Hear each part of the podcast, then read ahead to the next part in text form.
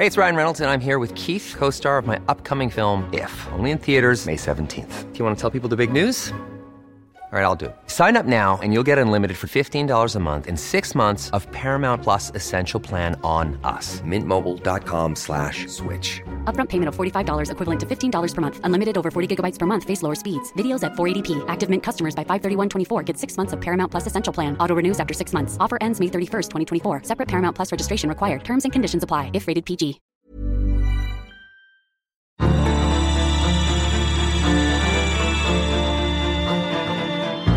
This is like a boy who cried wolf situation. We can't keep playing politics with this issue and then expecting to be trusted when the going gets really tough. We've got to have a neutral, calm, fact-based, trusting conversation with Australians, and that's going to be, you know, the most important tool and asset that we have in confronting the challenges ahead.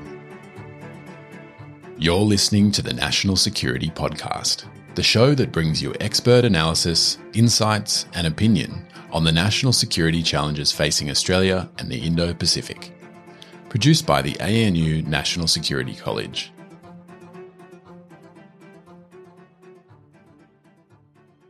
Welcome to the National Security Podcast. I'm Rory Medcalf, head of the National Security College here at the Australian National University. Today's podcast is being recorded on the lands of the Ngunnawal and Ngambri people, and I pay my respects to their elders, past, present, and emerging. Today, we've got a very special episode. I'm joined by the Honourable Clare O'Neil MP, the federal member for Hotham, and the Minister for Home Affairs and Minister for Cyber Security. And of course, uh, Minister O'Neil spoke very recently at the National Security College on her portfolio, but very specifically the issue of uh, foreign interference. So it's a particular pleasure to be recording this, this longer conversation with you. Uh, welcome to the podcast, Minister.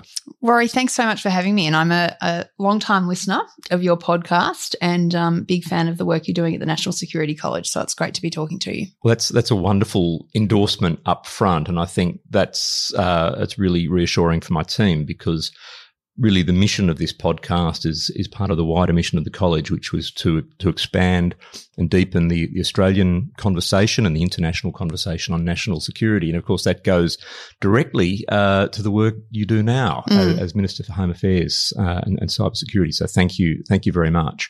Look, what I'd like to do in this conversation is get into some of the um, the really fundamental issues of security uh, that you deal with now day to day, but also with a view to the long term mm-hmm. uh, as minister. But I actually want to begin on a slightly more personal note. I think in this podcast, uh, when we have guests who now have senior leadership roles in national security, we often under, want to understand them, mm, I guess, sure. and their thinking. Yeah. And I guess looking at your career um, in politics, but also before politics, whether it was in academia, uh, in study, or whether it was in uh, the work you were doing, uh, particularly with the private sector over, over the years, uh, we're really interested in understanding what got you interested both in politics and in security because national security seems to be a kind of theme throughout a lot of your thinking. Yeah, so absolutely. A little bit about about yourself. Please. Okay, my life story. Sure, let's go. uh, so I, I think my interest in politics came from my family home, like most people. My parents weren't political in the sense that they were not members of political parties, but it was in- an intensely political household. My parents were both book publishers and they published really relentlessly books about Australia, especially my dad. Um, he published more than a thousand titles in his life. And I think we worked out some vast majority of them actually had the word Australia in the title. He published about um, Australian sport, nature, about the outback, travel, history, politics, lots of really famous political biographies that were published sort of around the 60s, 70s, 80s. And so the kind of running conversation throughout my childhood was really about our country and what Australia was and what it could be and what its role was in the world. Um, so I think when I was a, a teenager, like most young people, I well, not maybe not most young people, but certainly in the world I operate in, I developed a sort of white hot rage about the state of the world and um, the Labor Party answered a lot of questions for me about what was wrong. I've never felt the Labor Party's perfect um, in every single way, but I always have deeply believed that part of my purpose is to fight inequality in the world, and that's kind of the core purpose of the Labor Party. So I um I have a really strong belief coming into politics that it was really important for me to have done lots of things before I kind of embarked on a political career. Um, and so for that reason, um, and just partly because that's how I like to live, I, I have done a lot of different things. I've lived overseas. I've lived in different parts of Australia. I've spent quite a lot of time in Aboriginal communities. Um, I've worked on the New York Stock Exchange. I've um, studied. I studied at Harvard for two years and did a lot of study here in Australia too.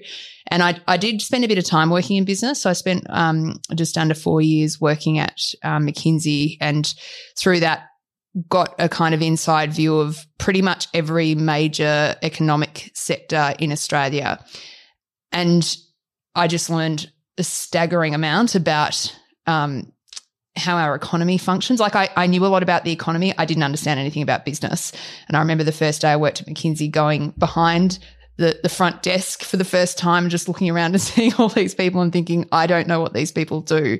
And then, you know, having a four year journey of kind of really understanding how business works and how it impacts on on our country. Um, so yeah, so that's kind of how I've ended up where I am. And um, national security, as you say, has been a, a, really big theme.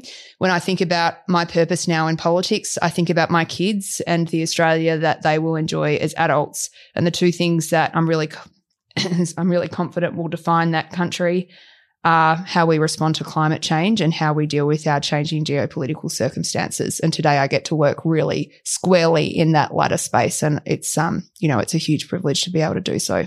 Look, thank you for that for that answer, and for I guess the the personal uh, revelations there about about what's shaped your thinking. And I think it is important for those of us who work in the national security space to to look at security in that much broader context. Mm. When you talk about uh, the nation's future, you talk about equality. Uh, I think the even the connection between security and justice is often one that mm. um, doesn't sure. always come first to mind when we when we think about security. So so thanks for um, if you like you know widening the aperture from from the start of, of the conversation. Um, and we'll come back a little bit later on, particularly to the speech you gave at the National Press Club last year, yeah. where you talked about uh, national security in a very long term view or a relatively long term view, uh, because I think that's that that will inform I think a few of these thoughts. I do want to get back to uh, Australia now and back mm-hmm. to that sense of community, because of course both the community that you represent in your electorate and, and the Australia you've got to know through all that broad experience is um, is a very complex place. It's very mm. layered. It's obviously very multicultural. And one of the messages that we've heard in a number of your speeches lately, including your speech recently at the National Security College, is about engaging the community yep. in national security. So I'd love to hear a little more of your thinking about the link between security broadly defined and the Australian community. Mm-hmm. Well, it's a really interesting question. And I would say if there's one thing that um, probably really differentiates the national security challenges that we've faced in the past and those we face in the future, it's probably around how integral Australians themselves will be in resolving the problems of the future. Um, when I think about my portfolio, um, I'm, you know, have this really critical role in protecting the domestic security of Australians. And um, that challenge now is going to forever involve an integral kind of discussion and conversation and collaboration between our leaders and and, and Australian citizens. Um, and I think foreign interference is probably the best example of that. So um, because of um, technology, really, it's become very easy for foreign governments to reach into our country and try to shape our politics in ways that I fundamentally believe are illegitimate and wrong. We can't tackle that in government alone. We actually have to equip the community with the knowledge and the resources to see this problem occurring in their orbit and, and respond to it. Um, so we can't have a conversation in Canberra here about national security and not ensure that it filters through into the households of people who will be our most important partners in having a safe Australia in 2030, 2040, 2050. So, um, one thing I would say is the most important thing about this discussion is not to politicize it. Yeah. And the reason that I say that is because Australians are really smart and they know when politicians are politicizing matters and they stop listening. And we can't afford to have that happen. So I'm very um, committed to making sure that we have as bipartisan a conversation as we had, though that's not always possible. But um, most importantly, a kind of non politicized conversation. And that means we've got to tell the truth. And we've got to be honest with Australians about the type of challenges that we confront and what they look like and just really work to build that trust with the community back up again because we're going to need it in the years to come. And that includes that that full spectrum of security issues, whether it's foreign interference, mm-hmm. climate change, geopolitics, technology. I mean, you, you'd apply that across the board. Absolutely. So, I mean, I mentioned foreign interference there, but cybersecurity is another one of my responsibilities, and I'd just put that right there in this space as well. Um, I, one of my big pushes is transparency and openness. One of the things I've been really surprised by since coming into my role is I consume vast amounts of intelligence, as you can imagine, in my position now. And you can't read these reports and think um, anything other than the Australian people have to know more about this, mm. that they don't know enough about the, the context and the ways in which people are trying to interfere with our, our politics and our security. And so we've tried to open up the doors a little bit, and I will really be pushing to continue, continue to do that. Just a couple of examples. You know, we called out in the um, Medibank attack last year the Russian hackers that were responsible for that attack. Um, this week, I talked openly about Iran as a driver of um, illegitimate foreign interference in Australia. I really want to keep doing that. It's important that we provide accountability and show people what's going on, but most importantly, that we just explain to Australians that there are big security issues in their mm. orbit, and I really want them to be aware of it so they can respond. Thanks, and I think, uh, and the reason I say thanks is because that's a that's a theme that's close to the heart of the work of the National Security College. We're very interested in looking at the changing nature of intelligence and the the way in which, for example, open source intelligence now actually can help government really communicate yep. um, you know, the, break that gap, as, yep. you, as, you, say, between what you see in the confidential world and what, what the public yep. understands. Well, we have a really shared passion there in that case, Rory. Um, and something that is really fascinating about this conversation is that it requires a huge cultural shift within our intelligence agencies who are, by their very nature, covert, um, you know, trying to keep secrets at all times we need them to do something different, and that is really open up. And Mike Burgess, the DG of um, security in Australia, has really led that conversation yeah. here.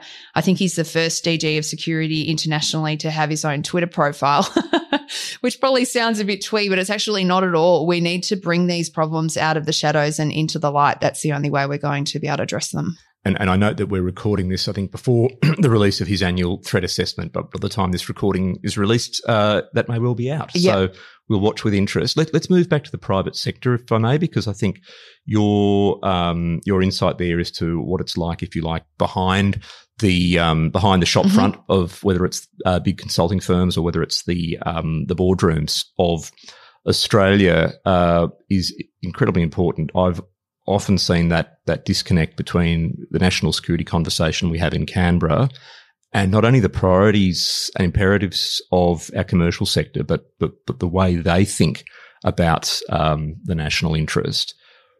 What's the best way, in your view, to engage the private sector on national security issues, and, and, and how well are we doing? Yeah. So, firstly, I just want to reiterate the point about trust. I think if, um, and if I can just make one brief comment about um, some of the things I felt really troubled about under the previous government's approach to these issues. It was um, it was the reflex willingness to politicize national security issues and particularly to um, talk about China in a way that I felt was highly politicized. And then when you sit down in a boardroom and try to have a real discussion with people, the the sense of um, coherence and and trust between the parties just isn't there. And that's what I'm trying to sort of correct. We need to go back to a conversation which is really fact based and in the national interest, not in the political interests of me or any other politician in this country. Information is key. Um, and, you know, we sort of tear out our hair a little bit about national security challenges. Whenever I have had a conversation as Home Affairs Minister with an individual or organisation or group of Australians that alerts them to a national security risk, they they care immediately. They immediately want to address the problem. But I think the question for government is are we giving them the information and the tools that they need to do so? If I can just make one other point, I think, you know, it would be so wonderful if everything between business and government could be solved through good open conversation. It's not always the case. Uh, it's just not always the case. The imperatives just um, just don't always line up. Um, so you know, good regulation is really important. And I just come again back to cybersecurity. So um, one thing I would um, say that the previous government did that was really good for our national security was the Security of Critical Infrastructure Act. Which, um, for those who are um, not familiar with this, is the way in which we are protecting critical infrastructure and assets around Australia. So, if I can just um, explain a little bit to your listeners because I think it's really interesting for for people who are interested in national security. One of the big shifts in thinking that we've had to go through over the last probably decade is the recognition that um, particular industries or assets in Australia, whether they be privately or publicly owned, are integral to our national security interests, and therefore government has a right um, to engage with owners of those pieces of infrastructure to protect them because that helps protect our country. So that sounds probably a bit like gobbledygook, but I'm talking here about things like the electricity grid, like major hospitals in our cities, um, where, you know, even um, things like, um, you know, su- um, supply chains and logistics, where if these things fail, even though they're in private ownership, there are huge national security yeah. implications. We can't feed the population. We can't give them medical care. We can't give them utilities. Um, so the security of critical infrastructure is a way that government has regulated for minimum standards across a range of different threats. And one of the most important of those is cyber. So under the Security of Critical Infrastructure Act, I now set minimum cyber standards for um, businesses in critical industries across Australia. Huge thing. I mean, it's yeah. a huge intervention of government into the world of commerce. Very necessary because we were just not getting there through voluntary codes and good conversation. So I think we need to accept that um, despite the great willingness of businesses and industry and community to help us with these things, sometimes the law is going to be necessary.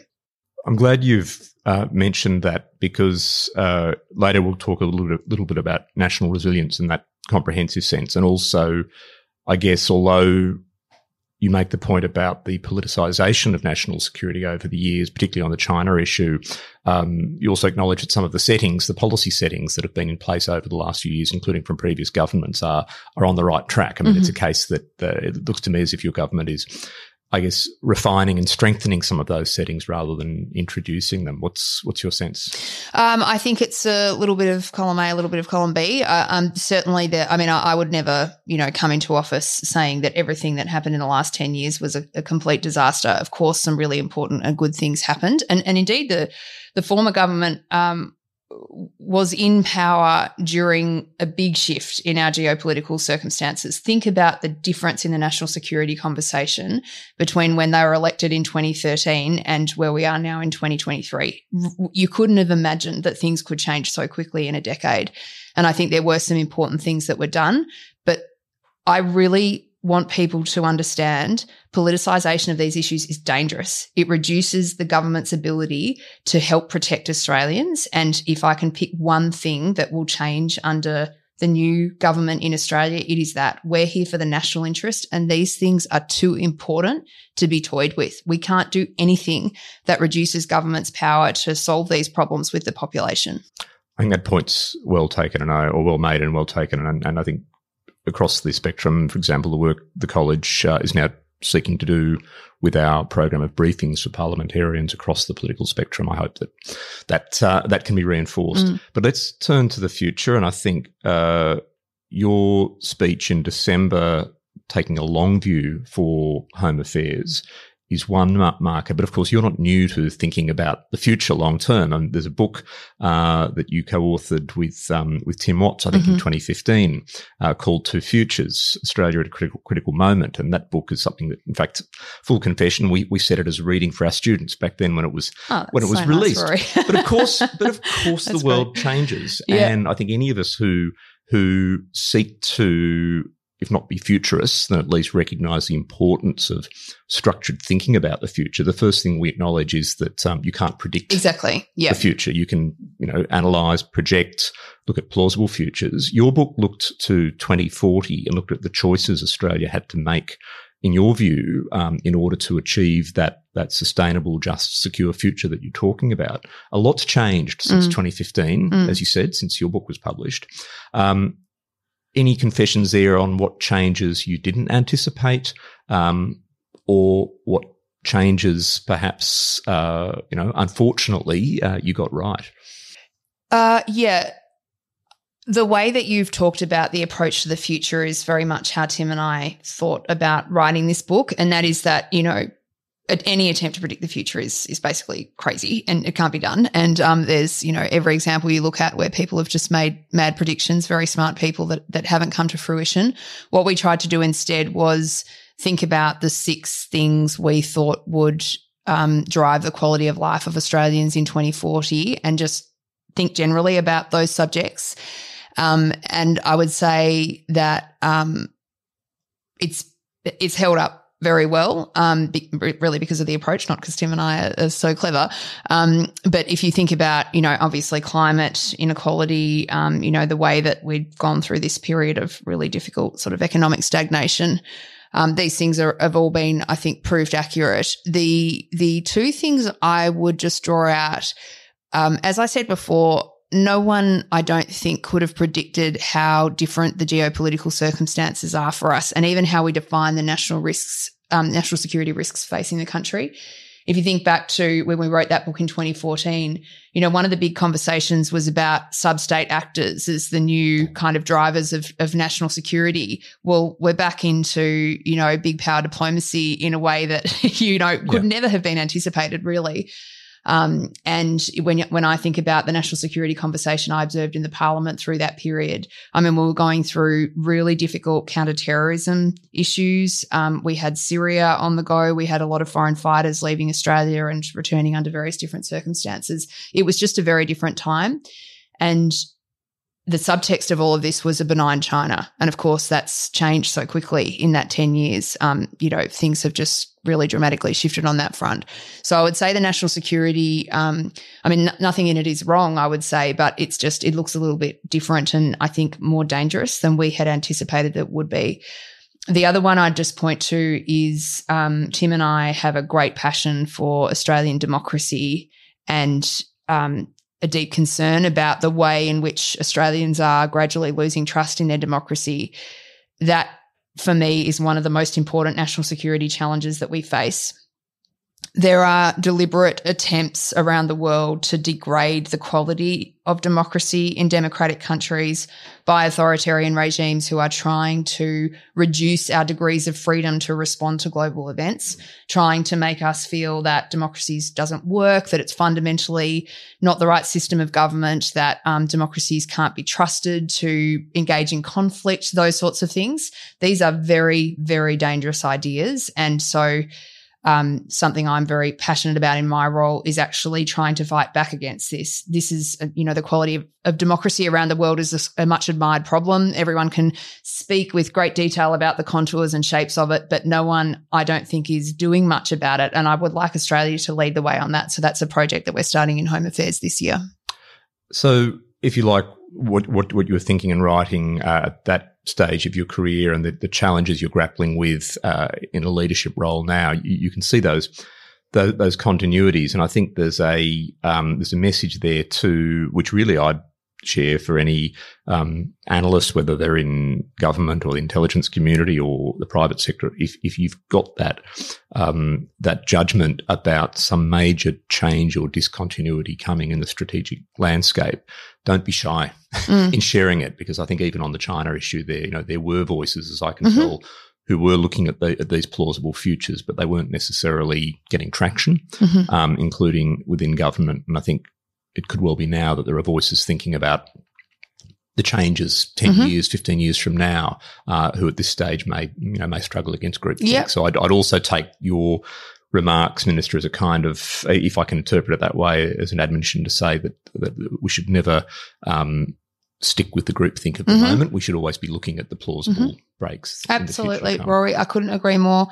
Um, and, you know, I guess one of the messages here is it's really important for politicians to be reading and speaking to a wide range of people. And I actually do go to quite a lot of efforts to find um, people who are well informed on subjects but do have a different view than me to just really more to test my own thinking and have the argument and see you know what comes out of it rory can i just come back to um, what we've just talked about there, the, the changing shape of the national conversa- uh, security conversation over a decade, because this is very important and pivotal to the way in which I'm embracing the Home Affairs portfolio.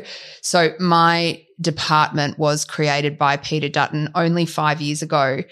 And it was created very much in the sort of context of the things that Peter Dutton stands for in politics. And I say that without any critique. It's just who he is as a person. And so the, the discussion about home affairs at the time was very much around um, boats and managing the borders, around um, crime types that he's particularly interested in, around um, drug trafficking, um, these sorts of matters. Very important things for the country and very important national security risks we face. What I would say is that I think it's a much too narrow lens of domestic security for us. And the big change that I'm trying to um, push in home affairs is all of these big geopolitical challenges that we face, the most dangerous ones that we've faced that Australia's faced since the Second World War. That's that's this is a big national security challenge for the country now. This has huge domestic security implications that Home Affairs wasn't designed to be addressing. And one of the things that my um, secretary um, Mike Pezzullo and I are working on is how do we restructure the work of this department to tackle the the real challenges here, and that is around foreign interference, around democracy, national resilience, and cybersecurity, um, to name a small handful. The department will still focus on all of the other things that it was doing before because those are really important, but it's really saying um, you know let's let's think about what domestic security means for us in this very very difficult period that we're about to enter as a country and my view is that home affairs does need to change quite a bit its work to address those concerns and that goes to a theme I was actually hoping to get to at the end of the conversation, but let's go to it now, which is what is the future for uh, the Department of Home Affairs yeah. and the portfolio, because obviously some changes have already been apparent since the change of government. Obviously, uh, the uh, Australian Federal Police essentially mm-hmm. going back uh, uh un- un- under the, um, the Attorney General. Um, and I'm not talking only about machinery of government changes mm-hmm. here, but also, as you say, changes in in culture or changes in in focus. Is there any more uh, fidelity you can give to that? Um, that, that vision for how the department and the portfolio will evolve in meeting these um, these challenges. Yeah, absolutely. So I think I've given you a little bit of a big picture of it there, but just to be more specific. So one of the changes that the government made was to create a cabinet minister with responsibility for cybersecurity for the first time in Australian history, and they gave that position to me also. And I think that's in recognition of the fact that cyber is at the heart of all of the national security challenges that we face. Every single one of them has a cyber dimension to it. And that problem wasn't being managed particularly well before. I would say we're probably 10 years behind where we need to be on cybersecurity as a country. And we've got to push really fast to get ourselves in order. Um, and so we are um, doing significantly more in home affairs on cybersecurity and trying to bring some coordination and spine to the work that's happening around the Australian government on that matter.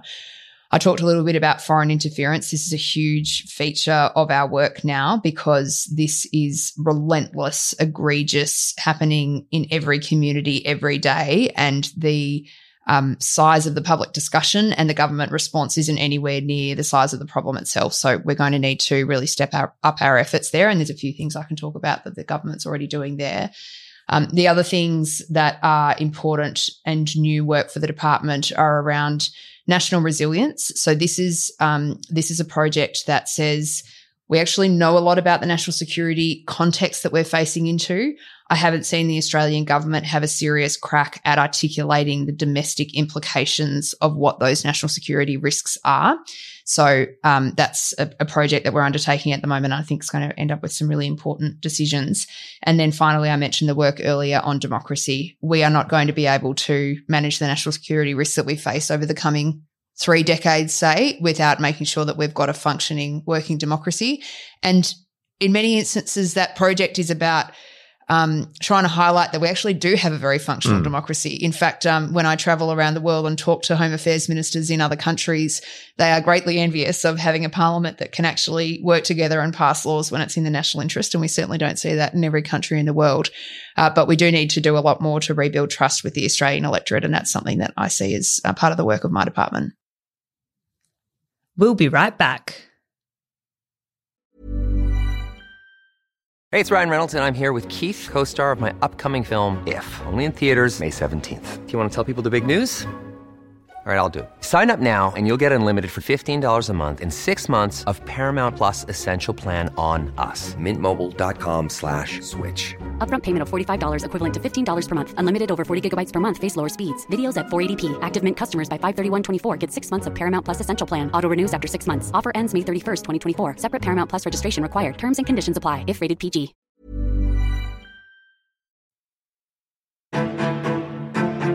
In this disrupted world, Australia needs security professionals more than ever.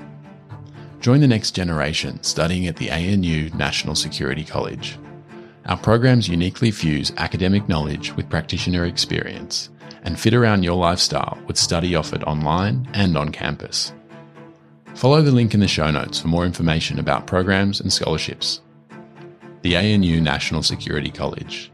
Engaging minds for a secure Australia. These these ambitions and these themes, uh, some of these were uh, illuminated in your speech at the end of last year at the press club um, on the long view, and you spoke then actually about the um, strengthening democracy task force and the national resilience task force, two initiatives that go precisely to what you've said. We've not heard a lot about those mm. since then. I know only a few months have passed, and and it's been uh, the Australian summer and all of that, mm-hmm. but I think there is an appetite to know more mm. about those two task forces. So what's what's the plan? Uh, well, they're they're brand new pieces of work in the department. So the plan at the moment is to um, set them up properly and resource them, and then lay out a, a plan of work for the year to come.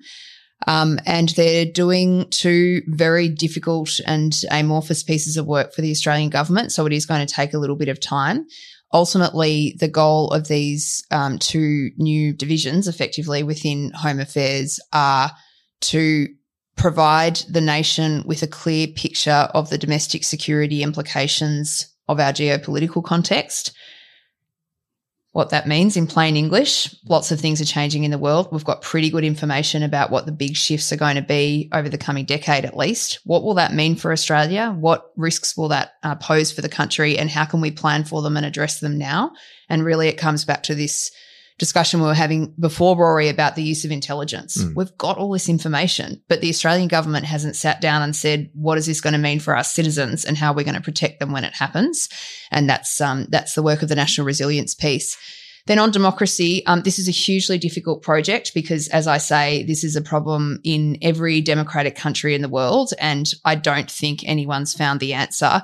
I believe Australia can lead this conversation because we've been doing that for 120 years. We actually, we're the sixth oldest democracy in the world. We are, you know, historically a huge innovator in democratic reform, compulsory voting, early female franchise, secret ballots, all of these things. You know, many of them were invented in Australia or Australia was the first country, uh, one of the first countries to implement them.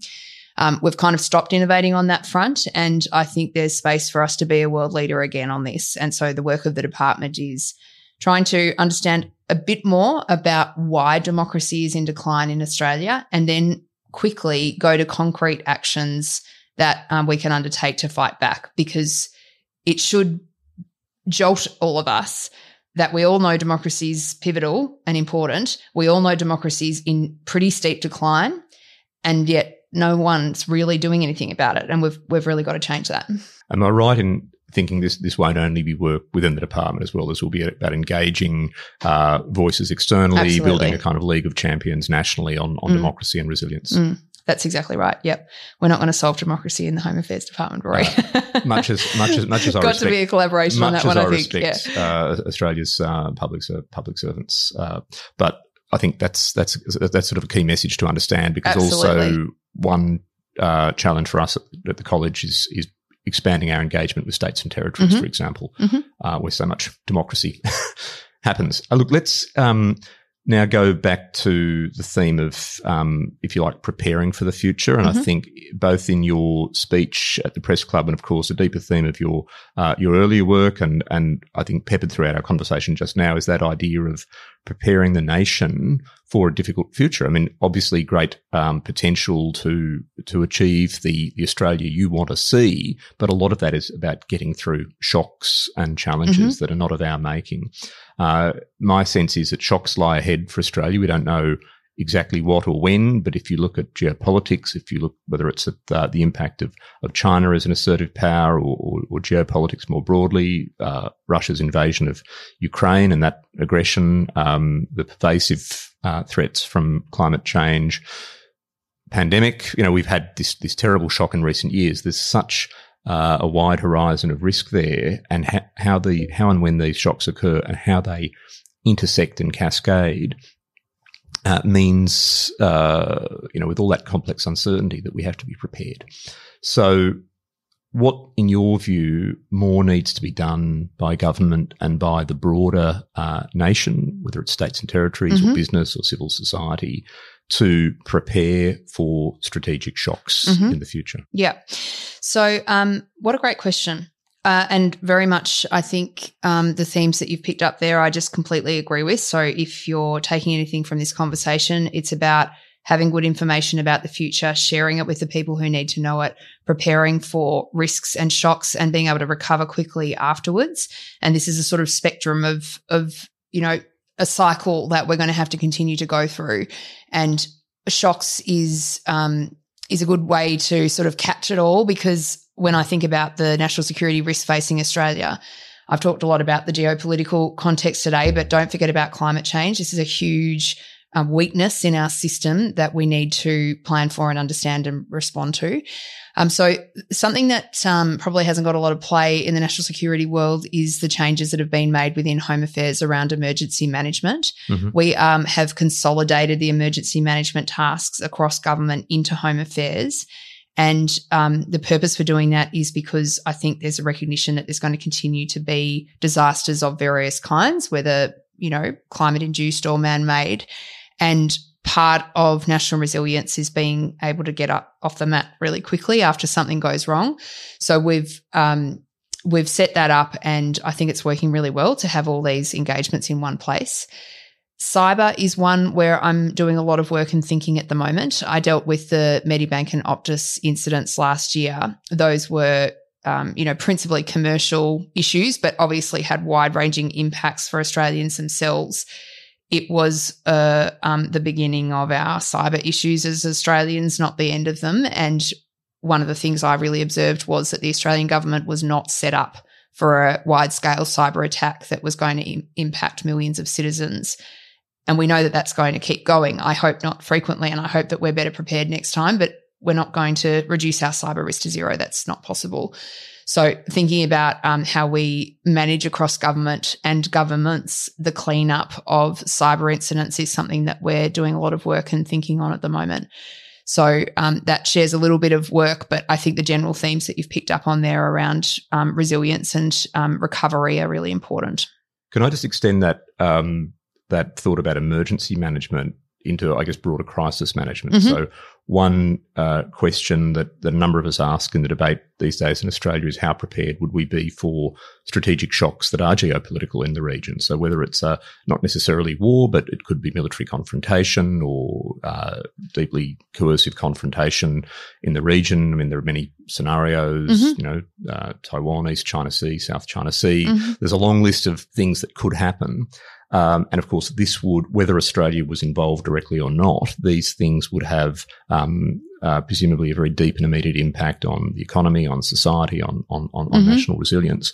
Um, how do you see the the mission for, for Home Affairs in that mm, in that regard? Yeah, well, I see it as central, and this is um, this is this is pivotal to the way in which we're trying to reshape the department because when the crisis comes, Home Affairs is going to play a key role in the domestic implications. We've got, you know, the Defence Department and Richard Marles doing a brilliant job helping reshape our defence force to cope with the sort of risks that you're talking about. We've got Penny Wong out there on the global stage trying to prevent these things from happening. My job is thinking about the domestic implications for Australians should these things happen. And um, one of the I think surprises that I had coming into this portfolio was that that, that was not already part of the work of Home Affairs because for me that's just so logical. Um, we're about domestic security and these are domestic security risks. So the national resilience work that we just touched on before, that's the that's the point of this piece of work in the department. It's thinking about what those futures look like, what the domestic security implications would be for Australians, and how we're going to prepare for those um, events and clean up the consequences if and when they occur. So we could expect more work in this space and, and some pretty frank conversations with with, with industry mm-hmm. uh, and and society as, as, as time passes. Yep, exactly. And Rory, just you know, tapping back into one of the themes that we've covered this morning, um, we know a lot about the, what this future looks like. Maybe not the exact specifics, but the general shape of the challenges to come. We haven't been using that information as well as I would like to drive preparedness in the Australian government for those events, and that's something we're trying to change. Um, look, look, thank you, thank you, Minister. I think that's um, that that's a really important part of the national conversation. But before we wrap up, I want to touch again briefly on the speech you gave recently at the National Security College on mm-hmm. Foreign Interference. We're, we're recording this conversation uh, mid mid February, and that speech was, uh, I guess, identifying a new way of engaging with the foreign interference threat, which looked much more community focused as far as I could tell. Um, and you talked, uh, I think, used an example or a number of examples of Iranian mm. interference uh, in Australia uh, and how that was being met and resisted by um, by government. But you also spoke about, I guess, what we might expect uh, from communities, uh, how to engage diaspora communities. Uh, it would be useful just to hear any, any, further thought on on that. Mm, for sure. Foreign interference is one of the most substantial national security risks that we face. It is relentless and it's everywhere in the Australian community, and the Australian government needs to work much more closely with Australian communities to tackle it because government alone isn't going to be able to solve this problem. It's got to be a really integrated partnership between government and diaspora communities in particular.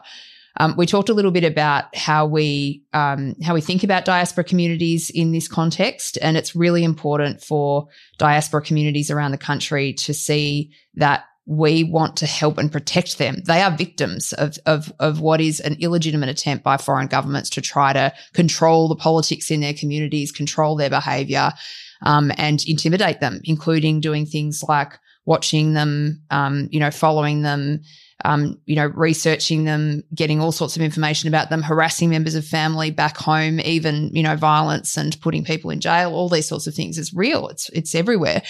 Um, so we're not going to be able to sort that out without those communities believing that the Australian government is there to help them and protect them because the Australian promise is that you live a free and fair life in this country and they're not getting that if foreign interference is allowed to flourish. So, um, uh, we've, uh, uh, for the first time, I've I've asked um, my agencies, ASIO and Home Affairs, to um, develop a proper process of trying to educate people who might be targets of foreign interference about this problem. And as I said before, when I talk to Australians about this issue, they're very exercised about it, but they say to me, "We don't really know what this looks like. We don't know how to tackle it. We don't know what to do if we see it." And that's a that's a role government's got to that's a void government's got to fill. So part of the work of these agencies, which are typically not necessarily engaging with community every day, is to kind of open the doors a bit and really um, really go out there and talk to people about how we can help try and protect them. And it's going to be critical to get that system working because when we look outside Australia and everything that's happening in the world, we know that that problem in particular is going to get a lot worse as the decades progress. And I take it that this applies to uh, diaspora communities from from from all backgrounds. Mm. I mean, mm. in a sense, the you know the, the China challenge has been front of mind mm-hmm. for many of us when we think about foreign interference mm-hmm. in this country. And as you said previously, it's still there. It's mm. very much still mm-hmm. there. Absolutely. But yeah. if any, I guess my sense is if, if, any community is excluded from that assurance and protection. Mm. By the Australian government, they're essentially being treated as second class mm-hmm. Australians. So, so we take it you're you're talking many many backgrounds here. Yeah. Um, I mean, I think one of the flaws in the previous conversation was that um, the sense was this was only coming from one country. And that's just absolutely incorrect and not true at all. And I think, you know, that impression was given probably for, for pretty political reasons. Again, this is like a boy who cried wolf situation. We can't keep playing politics with this issue and then expecting to be trusted when the going gets really tough. We've got to have a neutral, calm, fact based, trusting conversation with Australians. And that's going to be, you know, the most important tool and asset that we have in confronting the challenges ahead. Look, my final question uh, is about another threat, which we haven't talked so much about today, but I know is is day to day vital work for uh, your portfolio, which of course is countering terrorism yeah. And violent extremism, politically motivated violence. We've had a particularly horrific incident in uh, Queensland recently, which has now been defined by the Queensland police as religiously motivated terrorism. Uh, the killings of uh, two police officers and a, and, a, a, civilian. Um, what, in your view, is the place of um, countering terrorism and violent extremism in the mission of uh, of your portfolio and your your government? And um, how are you looking at defining the breadth of that challenge? Uh, because, of course, um, the kind of violent extremism uh, focused on uh, Islamism uh, mm-hmm. in previous years hasn't gone away, mm-hmm. but there seems to be now a much broader mm-hmm. threat. Yeah, great question. Um, terrorism's always going to be absolutely central to the work of the Home Affairs Department. And um, the reason for that is a, a, lot of the problems that we talked about today are deeply challenging for the country. They're not an imminent threat to the life of Australians. And of course, threats to life are always the first priority of my department and of the Australian government. The incident in Queensland is um, a really watershed moment for CT in this country. It it demonstrated a lot of ways in which um, the terrorism threat has reshaped. So, um, obviously, you mentioned, um, you know, that there's been a big focus in this discussion, quite rightly, on Islamic fundamentalism.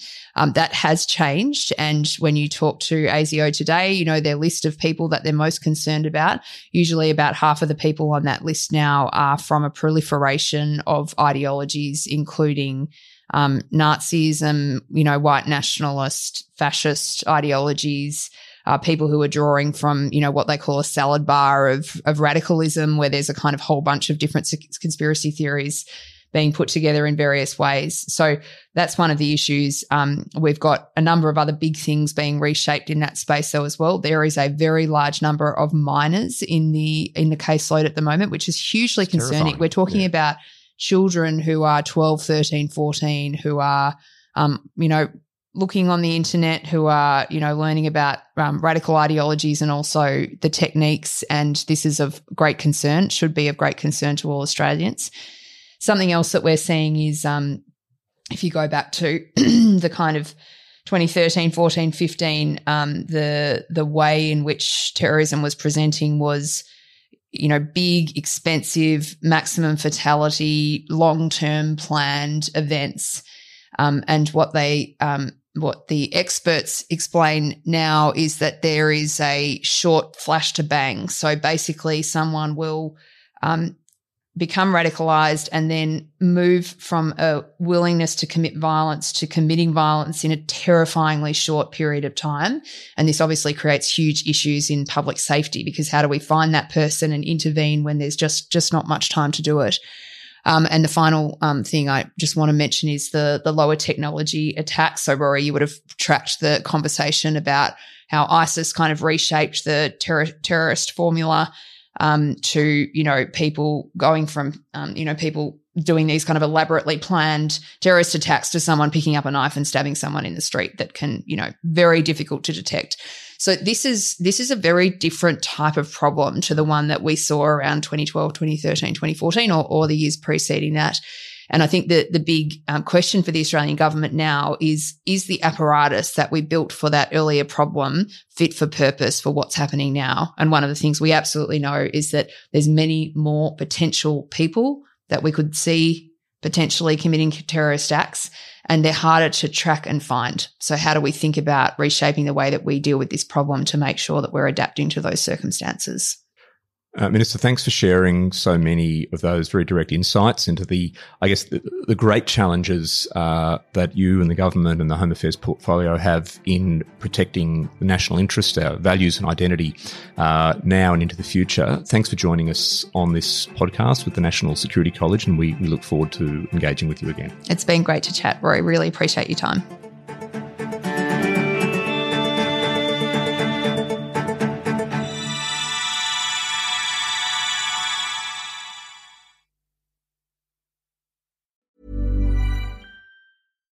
When you make decisions for your company, you look for the no-brainers. And if you have a lot of mailing to do, stamps.com is the ultimate no-brainer. It streamlines your processes to make your business more efficient, which makes you less busy. Mail checks, invoices, legal documents, and everything you need to keep your business running with stamps.com. Seamlessly connect with every major marketplace and shopping cart. Schedule package pickups and see your cheapest and fastest shipping options from different carriers with rates up to 89% off USPS and UPS rates. And with the stamps.com mobile app, you can take care of mailing and shipping wherever you are. Make the same no-brainer decision as over 1 million other businesses with stamps.com. Sign up with code program for a 4-week trial plus free postage and a free digital scale. No long-term commitments or contracts. That's stamps.com. Code program.